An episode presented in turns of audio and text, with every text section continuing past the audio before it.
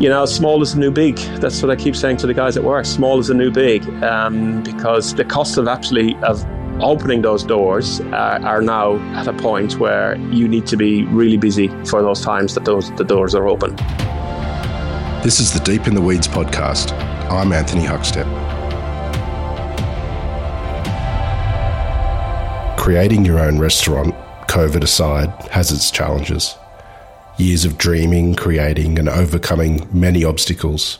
And then for some, to have something like a pandemic come along just as you prepare to swing the doors open has made the endeavour even more challenging. What's it been like for businesses just getting started? Sean Flanagan is the owner of Wild Grain on the Mornington Peninsula in Victoria. Sean, how are you? I'm good. Thanks, Anthony. Thanks for having me. How are you? I'm good. It's good to have you on the show. What's what's it like in the Mornington Peninsula at the moment?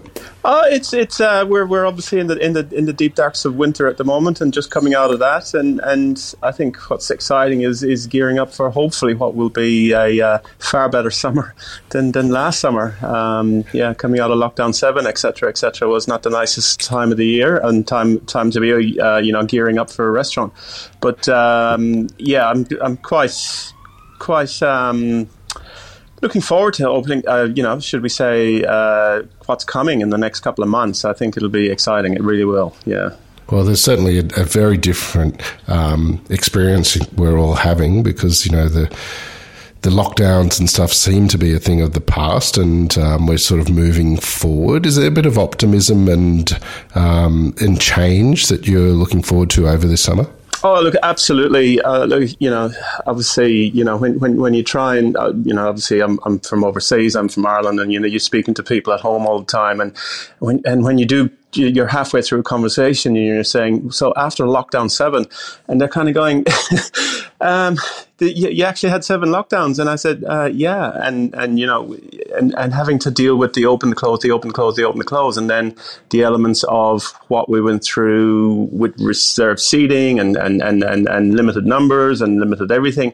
I feel as if the handcuffs have been taken off us now, and we're able to go. All right, let's off we go now, because uh, coming out of last year, like last year was was was horrible. I'm not going to lie, it really was a, a really bad time coming out at the end of October, going into November. Every single venue on the peninsula was just grabbing every single person they could. And we did our best during the lockdowns to hold on to as much as we could, staff wise. And, and, and, and, you know, we, we, we tried to keep things really interesting with what we did during lockdowns, etc. But, um, you know, this year I feel as if, you know, there's definitely a bit of optimism and there's definitely, um, you know, hopefully this summer will be the summer that we've been waiting for the last couple of years, to be honest, because no one's had a good one. That's for sure. You know, in the intro, I talked about um, you know restaurants opening just before the pandemic, which yours did, and there's been restaurants opening during the pandemic and just before. Like, tell us about that period of time before the lockdowns when you were building the restaurant. Uh, how did you land on the site and choose the Mornington Peninsula for Wild Grain? Um, t- to be honest, we we actually you know all our businesses prior to this were in Sydney, and um, you know um, me and my wife made a decision uh, a good couple of years ago as you know our, our youngest daughter was just about to start school, and we said, all right, do we actually want to live in Sydney, or do we want to live somewhere else? So we actually came down to the Mornington Peninsula on holidays, and and just absolutely immediately fell in love with the place, truly did, and um, said, you know, no, no, that's it, and you know, Sydney was just going through a bit of a boom at the time, property wise, so we, you know, we it was time to sell the house, and and and we did, and and um, in the meantime, we had just set up a couple of businesses in Sydney, so it was too young to to sell those businesses, so I made the ridiculous thing of um, flying every week, uh, which sounds crazy. it, it, it, does sound crazy, um, but I, you know, I look back on it as, as a time in, in, aviation where you could do that. I definitely couldn't do it right now. So I used to fly twice a week up and down to the Mornington Peninsula from Sydney. Um, it did work, and I did that for about six years, and then you know, for various reasons, got to the end one one Saturday night. I got home and I said to my wife, "Not white flag." So um, we said, "Right, uh, that's it." And so I had a time to perfection. It was it was amazing actually when you think about how you could use flying as a mode of transport on a, on a, on a, on a situation like that. It was to, to, to it was it was finely tuned to the edge of its of its uh, existence, to be honest. But you know, and then COVID's come on and it's destroyed their industry as well. The aviation industry, I think, it'll be a good couple of years before it'll, it'll you could have anyone like me doing something like that again. Um, but yeah, we, and then you know we, we, we sold the businesses in Sydney, and uh, we found this site, and uh, we were looking around for ages. Actually, there was a lot for you know for sale, the usual situation, and uh, came across this site, and um, it was huge, high ceilings, there's a big space, and uh, went in, spoke to the guy, and, got, and I said to him, "Okay, this is old. This is an old building." I said, "So what was it?" And he said, "It was originally a, a grain store." And straight away, I just went, done. That's it.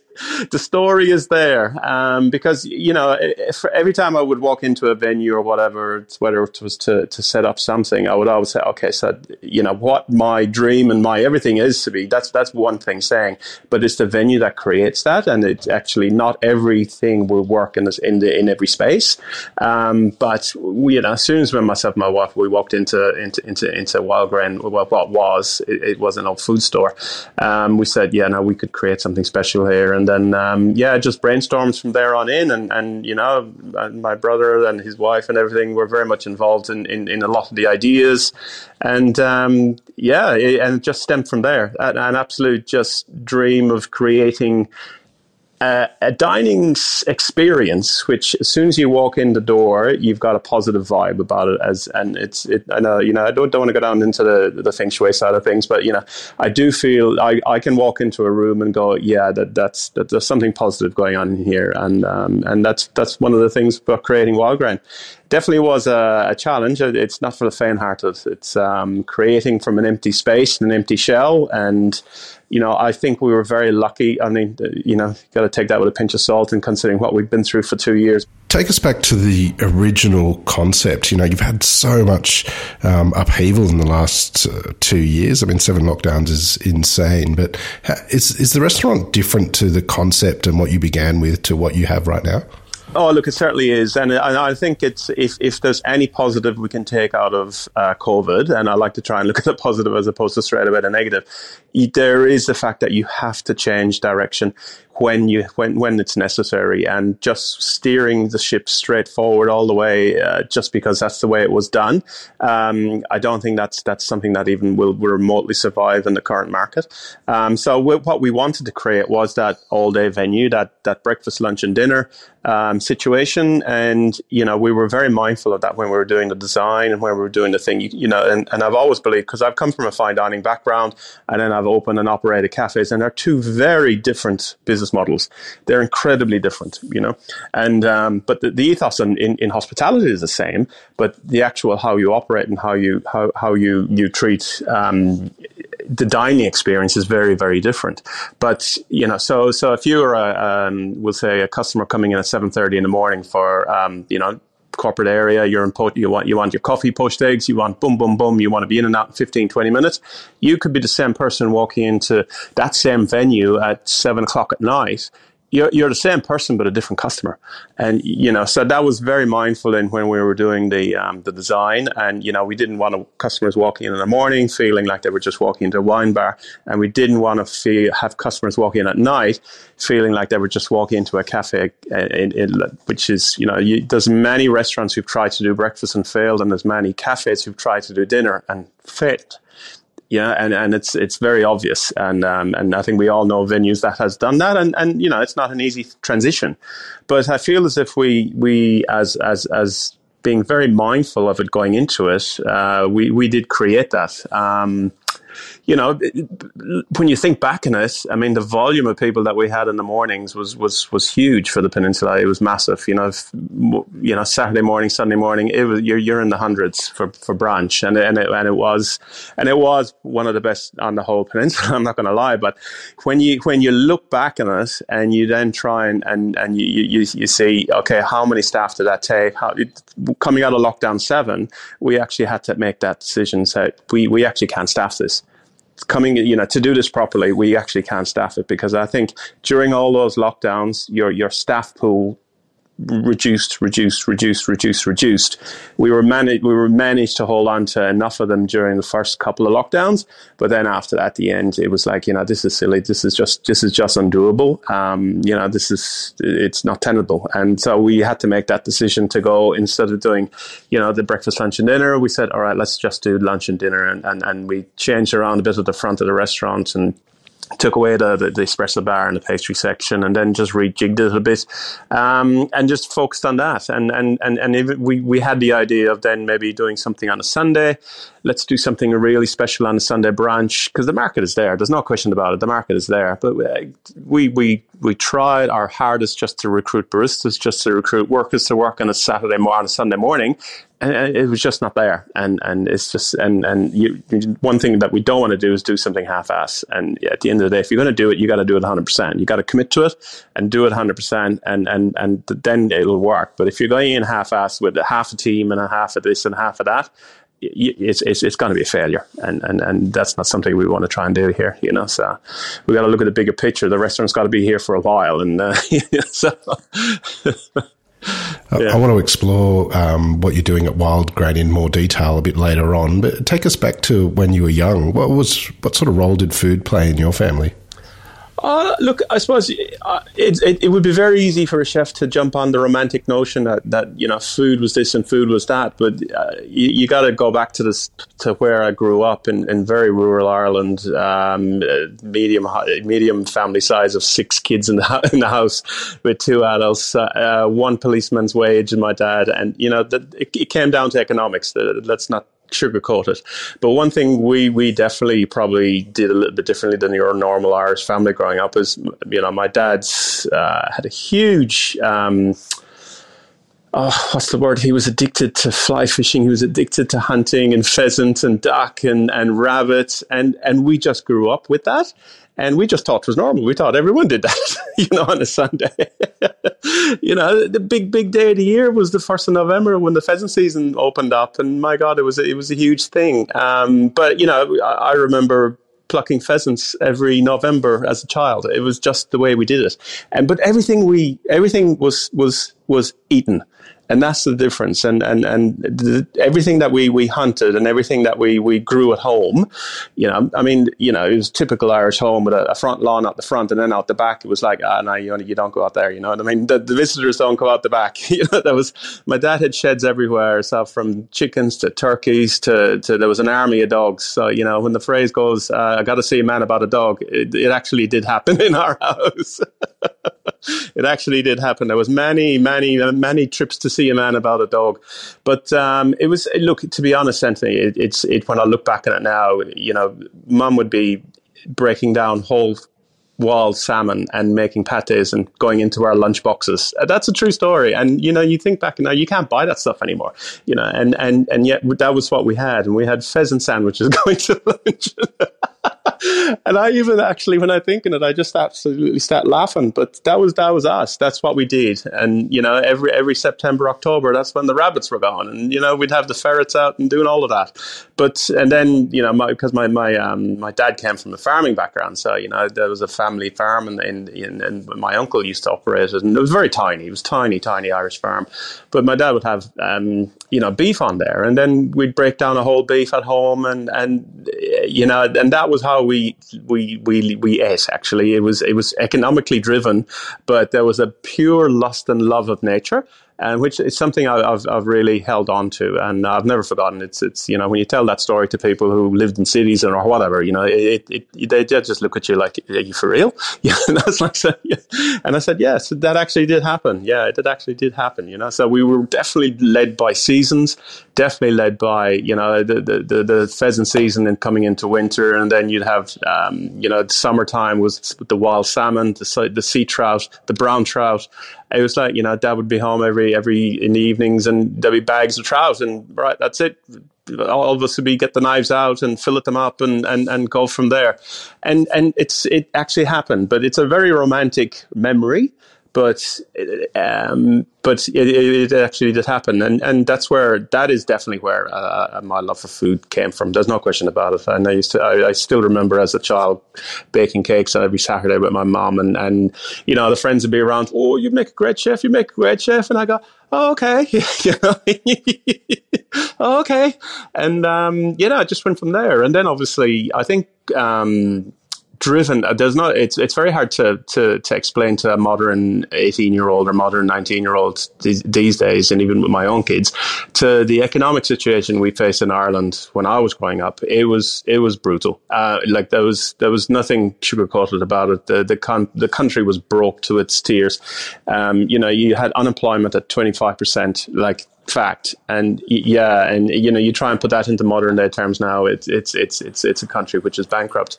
So you know, the, the when when you're uh, you know in your year ten or an equivalent of year eleven, you know, you're you're aiming to be looking at a job that actually can get you employed.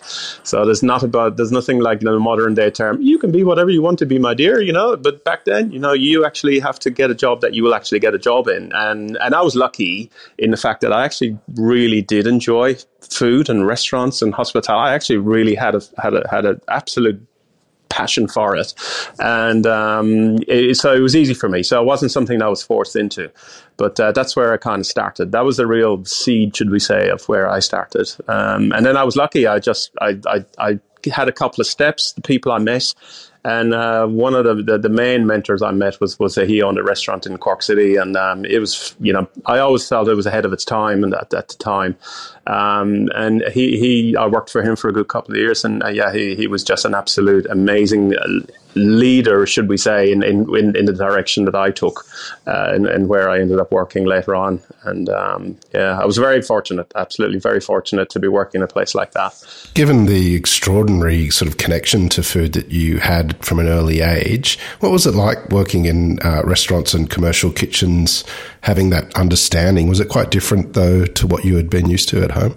Look, it was. I mean, uh, you didn't probably appreciate it for what it was at the time. You know, uh, you were more driven as a. I, I saw what my parents were through trying to raise six kids on a single wage. I saw the the, the economic situation in Ireland, and, I, and I, it just still resonates with me as to that was the fuel for the fire. Really, should we say that you you actually wanted to succeed and wanted to do something well.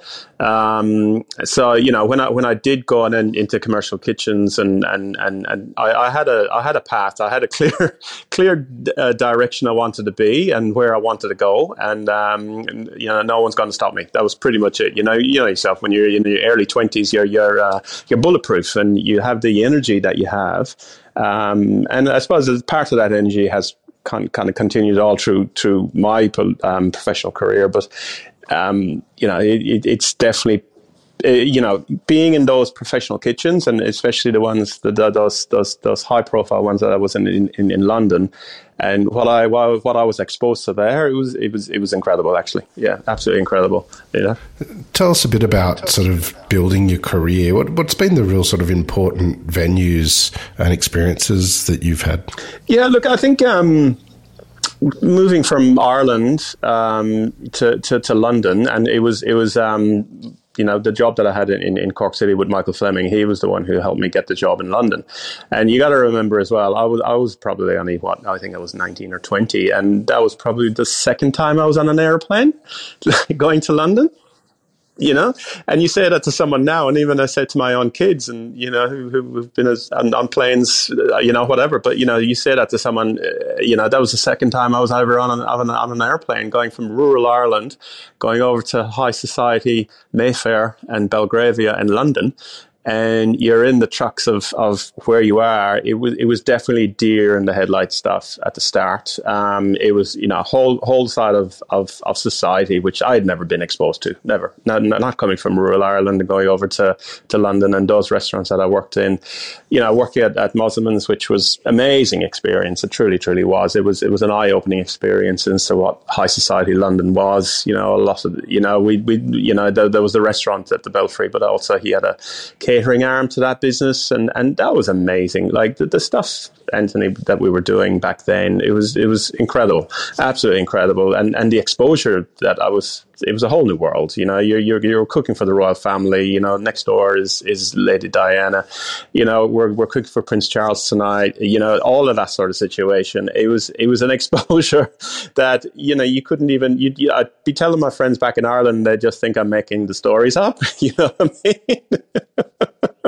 you know, and I, think my dad only took me serious once. I had to get this. Um, I had to get the security card because we were we were going into Downing Street and we were cooking for Bill Clinton and, and, Hillary Clinton and that. For yeah, and and and I still remember and and I, because my dad was a policeman and that was the only time he really took an interest in. Okay, so tell me about the security, and I was saying, well, the only way you could tell the difference between the British Secret Service and the uh, American Secret Service was Ray Bans and gum, and you know they, those guys do wear Ray Bans and they do chew gum a lot. but you know, to be involved in that situation, you know, it, it's definitely um, you know, it, it's something that I, I truly feel very uh, privileged to have been in there and, and privileged to have been in those circles. But would I keep doing it forever? No, you can't. You, it's just something you're lucky to be in that. You're, you're in the right place at the right time. Uh, you're surrounded by really good professionals. Um, you know, when I then, when I left Mosimann's and went to work uh, with the Roux brothers at Le Gavroche, that was a totally different uh, environment again, um, and and that was like when when you say attention to detail, my oh my, that is attention to detail. And that's generally where I got it from. It was almost like, well, I won't say robotic because that definitely takes the romantic nature out of it, but it's definitely, um, you know, the, the, the intensity of it. I mean, you did five lunches, five dinners, and I can't, I, I could probably remember in one hand the amount of slow services we had. You were in the shit every day. You were in, you like, you, you got into the kitchen at quarter to six in the morning, and, you know, the, if I got home at 2 a.m. that night, I'm I'm, I'm doing well. And that's that's kind of how, how the hours were at that restaurant. It was it was uh, very intense, very. Um, but again, the, the, things I learned there. Would I keep doing it forever? No, you couldn't. You'd, you'd just burn out. But um, you know, the, the the things that I learned there was was I think it's definitely had a huge impact on, on my career, and it's had a huge impact on on my philosophy on food. Um, I, I think um, Michel Roux, his his his um, when I, I, I, probably didn't appreciate it at the time because you know you're in that in, insane intensity of work. But when you think back, and I look back at it now as an as as, a, as an operator and someone who owns a restaurant and, and and what it takes, but also a lover of food, his his ethos was seasons. There was no question about it, and uh, you know it's one of the things that I, as I've gotten older and and and and especially operated uh, different venues and different styles of venues and different things. You know, the, I do get, I, I won't say I get the shits, but I do get a bit negative as to why are we still importing asparagus from Mexico in winter in Australia? Do you know what I mean? It, it, it's like, it's, it's really bad, you know? And, you know, why do we import bottles of water from France and why do we in glass and why do we import, you know, we don't need to be doing this. And, and, you know, one of the things, uh, you know, if you think, but if, if you pull it back, pull the layers back a bit, and especially it's one thing we've learned at Wildgrain and then in the last six months, especially with regards to how things have absolutely exploded in cost, you have to react quicker. Like you can't just wear it anymore. You can't wear the fact that green beans are $45 a kilo. You can't wear that anymore. Like there's a reason in France those kind of things are not on the menu at that time of the year. And if you think back in it in the olden days, with the way people would, would, would operate menus and whatever, they, it would basically, as soon as the seasons come in, there's an abundance of beautiful food because it's in season, because it tastes really good, and because it's cheap. And you can actually afford to put it on the menu. But when you're paying $120 for Mexican asparagus in the middle of winter in Australia, you've really got to question why, as a society and why, as a restaurant industry, why are we allowing that to happen? You know, so but um, yeah, like, I said, my, my, my, London time was it's definitely etched in my memory as as very positive. Huge amount of work, like insane work when you think about it. But you meet people, and you're very fortunate to be surrounded by like minded people. And it's you know, hospitality is a very intense industry and it's not for everyone. That doesn't make them bad people. It, uh, you know some people who come yeah i can just go work in a restaurant. How hard can it be? It, it actually is hard. Um, and you have to be a certain type of person. Um, you know not everyone can be a doctor. Not everyone can fly a plane. You know it's it's very different Um, and I do believe that with hospitality as well, you know. But unfortunately, in Australia, our, our pool of, of resources and staff is just diminishing. It's, it's it almost feels like it's it's a it's a river that's being dried up at the moment. And um, yeah, I'm, I'm hoping something will come in the next year. But at the moment, it's just about getting through summer. To be honest, with everyone, I think in the industry, it really is. How did you end up in Australia? Oh, look, when I was working in London, um, there was a, a job uh, offer came on in, in what was the catering magazine there, and uh, it was the um, casino in Sydney, the the Star Star Casino. They were they they. I mean, that's back in '97, I think. Yeah, '97, and you know they they recognised back then that you know there was a, even a, a, a, skill shortage when it comes to restaurants and chefs and everything, and they did a recruitment drive in London, and um, yeah, I just applied for the job and got the job and they flew me down here, gave me a couple of year visa, and went from there. And um, yeah, uh, yeah, was. I always wanted to come here. Uh, I'd worked with quite a few Australians in in London, and, you know, obviously coming from Ireland and then going into London and then meeting all these international, should we say, because you don't meet very many international people in Ireland back then, anyway. You know, um, it was just it was it was like a it was just like a wealth of knowledge that was opened up to me and a wealth of experience which was opened up, and I goes, yeah, no, I I want to go to Australia. And um, yeah, just applied for this job and, and, and, it all came through, thank goodness. And yeah, haven't looked back since, to be honest. Yeah. So you mentioned you sold some businesses with the whole move to the Mornington Peninsula. Tell us about um, creating your own uh, venues and, and what you created. Um, everything that we, I suppose, our, our our ethos was always something, you know, I'd walk into a venue and feel, okay, what can we create here? Um, and what does a venue, what will this venue actually uh, dictate and what, what, what's needed, should we say, in the area? So when, you know, we, we, we did quite well in, in, in multiple places in Sydney, which was really good. And then when we came down to, to Mornington Peninsula, it was like, you know, finding this venue was like, like, like I said earlier, it was just about going, walking into the space and going, yeah, this is what this needs. This, this, this is it.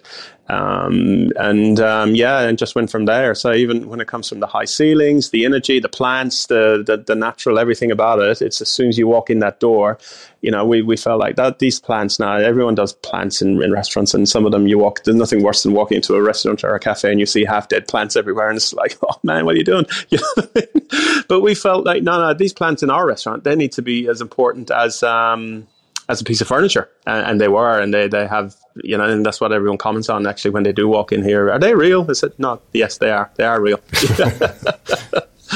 yeah. The, the Mornington Peninsula is very different to Sydney. Um, what, what, what's it been like creating a venue there, and, and how different is it compared to venues you've had in the past?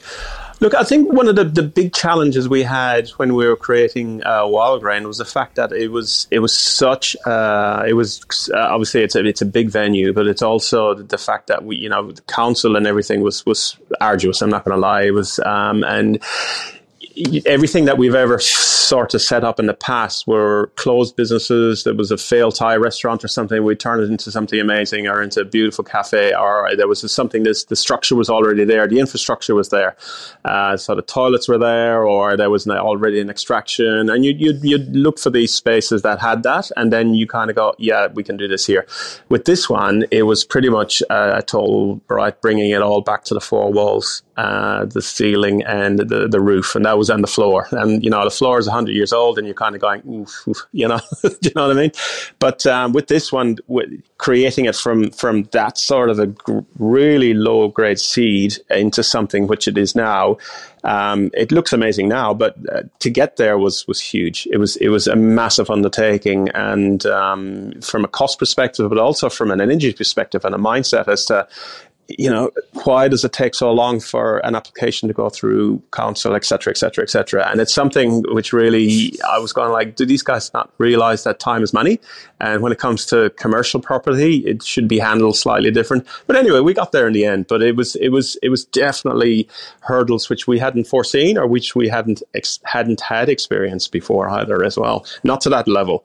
Um, you know, I came pretty close a few times, and uh, it was like, wow, this is this is extreme. Um, and yet, you, do you not see the positive that this venue will bring to the area? Then, then, and that sort of thing gets in gets in the way. Sometimes you get all a bit emotional, uh, which is uh, when it comes to, uh, especially when it comes to councils, you can't. But also when it comes to, you know, you you you, you got to really try and remove the emotion, but you can't because it's pure emotion that's driving you. It's pure emotion that's driving you to actually create this venue. From everything, you know, the kitchen bench was a whole, you know, platter of, um, you know, forms, delegate, um, uh, what's sorry, not the word, forms and and and pictures and and things that we wanted to try and do, menu ideas. It, it, it was crazy. It, it, was it was insane. It was in, it was it was a crazy time. I think, uh, but like I said uh, earlier, if we were to do that right now. With the experience we have, we'd probably be a little bit more experienced at it. But as, as like I said, as, as we're, we're mom and dad operators, we're not we're not like the Merivale group. We're not like the big group. We're not. Those guys have huge resources. They've got huge resources of, um, you know, designers, everything. Who they got legal people who can actually deal with all the legal stuff. We were learning as we went, and um, you know, and you know, you you try and be as professional as you can, but sometimes when it comes down to the brass tacks of things and the money it's costing, and you know, nowadays the, the, the way the rules have changed, and I mean, don't start me on toilets. Oh my god. well, well, give us a sense of um, you know your food and you know it's underpinned by the seasons. What what do, is there a dish or two on the menu that sort of exemplifies the Wildgrain offering? Look i think uh, yeah, everyone when we were opening what kind of food are you doing? What kind of food are you doing? And I, and I never wanted to be the one to say oh we're doing modern australia because i don't like that that kind of monk here. But at the end of the day we're not also not just doing Italian. We're not just doing Greek, or we're not, you know. And and I would say to them, we're doing nice food, you know, um, because at the end of the day, the for me as an operator, the, what I would like to be able to put to the thing is is not just about the food, but it's it the food is very important, but it's also about the venue and it's also about the service. Each one of those three items are are critical. Um, but with regards to the food, I mean, we, we work really well with Leo. He, Leo Howard's our head chef, and he, you know he he's definitely uh, from from uh, the same kind of schooling as, as I'm from, and my wife Sarah is from. Um, when it comes to that quality of food, and when it comes to that, and we work really well with him, and he has evolved, and we've evolved, and the restaurant has evolved from we'll say where we were a year and a half, a year ago, to where we are now. Um, and I think an awful lot of that is that driven is is is is coming from okay, yes, you've got real basic, good quality skills as a chef and, and, and myself as, as whatever. But uh, when it comes to what the customer wants, you've really got to have meet in the middle. Uh, it can't be just about uh, a chef coming up with, oh, this is my this is my dream and my passion, and this is my how I philosophize about food. That sounds great on Instagram, but you know, and, it's not disrespect to some chefs, but at the end of the day, it's it's when it's a business, you've you've got to look at where you are and what you're doing. You know, we we are where we are in Mornington. We we don't have that beautiful winery vista that some of the wineries have. And, you know, at the end of the day, so it was so important when we did create the restaurant is that as soon as that customer walks in that door, there has to be a wow factor. There has to be the four walls within have to be a, an eye popping situation. And, um, and, it, and it has, and it's created that, but also the food has to back it up and and working with Leo, like he, he's been uh, an amazing asset to the to the business. He really has. He's got a, an amazing skill level, and his his his talent and his quest for food and, and, and wanting to create that beautiful dish is it's it's it, it's it's a it works. It really does. It, it's it's a really great relationship that we have. Um, but also also you know it's coming down to the the, the staff on the floor and, and and and all that sort of thing. And it's it's but it's um yeah the food is it, it it's obviously it's incredibly important but um, yeah, like I said, it's it's one element to the to the success of the business. To be honest, yeah. The failure rates of uh, new hospitality businesses in the first two years are in- incredibly high, let alone something like a pandemic coming in. What, what do you think the secret to sort of you uh, surviving and also prospering through such a challenging period for a new business?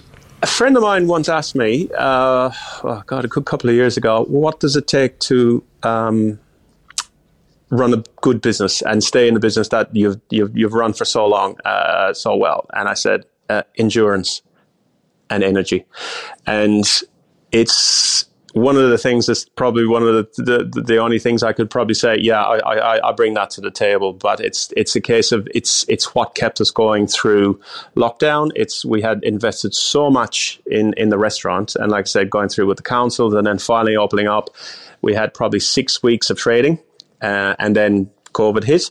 Um, so you're basically just getting your feet on on, on, on the rungs of the ladder, and then basically boom. Um, but at the end of the day, the, the reason there's a failure rate for so many of the restaurants uh, and so many, uh, whether it's restaurants, bars, cafes, whatever, it is that those first couple of months are so important uh, because the money you outlay is is is off the charts. It's incredible amount of money, and one of the things, and it's probably something that's really stuck in my mind in regards to all the lockdowns we had to endure. You you lose money when you open up because you're you're the opening stock, the, all of that. Then you you're operating, and then you're back into lockdown again. So you're losing money in all that stock. Let's just talk about food.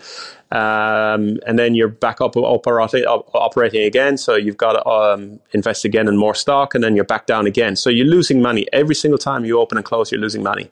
And at the end, when we got to lockdown seven, it was like we're just about getting through here. Like I'm not going to lie, it was pure energy. We we we came up with some great ideas just to keep things going during those lockdowns. But when we got out of lockdown seven, uh, I'll be honest, it, that's probably the worst time I feel anyway um, that I felt about the whole thing was because it was it was such a turkey shoot for staff. It was it was an absolute awful time trying to recruit people and what you did have to pay for staff and what you did have to pay to recruiters and all of that kind of thing. It was just a horrible time. And it's it's probably going to be etched in my memory forever, actually, that, that whole October, November, January period.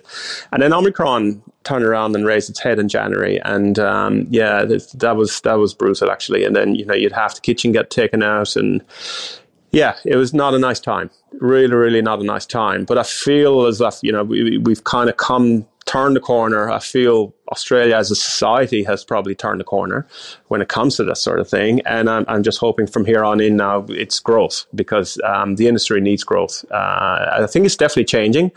I am fearful for what's coming when it comes to you know the, the economic viability of, of, of what restaurants can absolutely operate now. I think you got to remember what things were done pre-COVID to how they're operating now. I think it's going to be a huge change in the landscape. I think it is. Um, I think you, the labour cost that it takes now to go in for a seated service for a cappuccino and a brownie and everything. I think that those days are, are numbered. Really are. I mean, you just have to look at the, the streetscape of of uh, Melbourne and you want to, you walk around nine o'clock in Melbourne now and see where you can get poached eggs and avocado, it's quite a limited it's quite a limited affair, um, which is sad to see because um, that, that, that's just the uh, consequence of the economic side of things.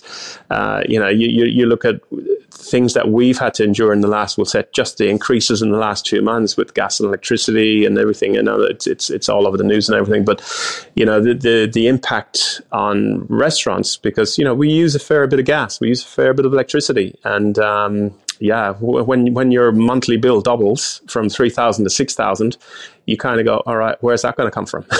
you know, you know, so. Well, you're doing extraordinary things uh, in Mornington Peninsula, and it, things are looking positive as we move towards summer. What do you love about what you do? Do you know my vice, if if we call it that, is is making people happy and making customers walking in, seeing the restaurant full, and you're you're you're having customers walk out that door and they've got nothing but positive to say. Don't get me wrong, you got you got your odd, your your odd negative Nancy, and you got your odd person who will say something like, "All right, where, where what side of the world did that come from?" But um, at the end of the day, you got to look at it as a whole and the positivity, and, and, and it's what makes us do what we do. Um, you know, I've cancelled my order order for uh, my Aston Martin this year, Anthony. Just so you know, you know, so there's, you know, I've cancelled that. Um, so it's not because I'm not doing hospitality because I get a new Aston Martin every year. That doesn't happen in reality. Why we do it is you have to have that underlying nature to make people happy and enjoy making people happy. It's like when you go to a table and you get you get just smiles at a table. That's why we do it and it's and that's the important thing. And that's the energy that you know that Wildgrain hopefully gives off when people walk in and when they leave.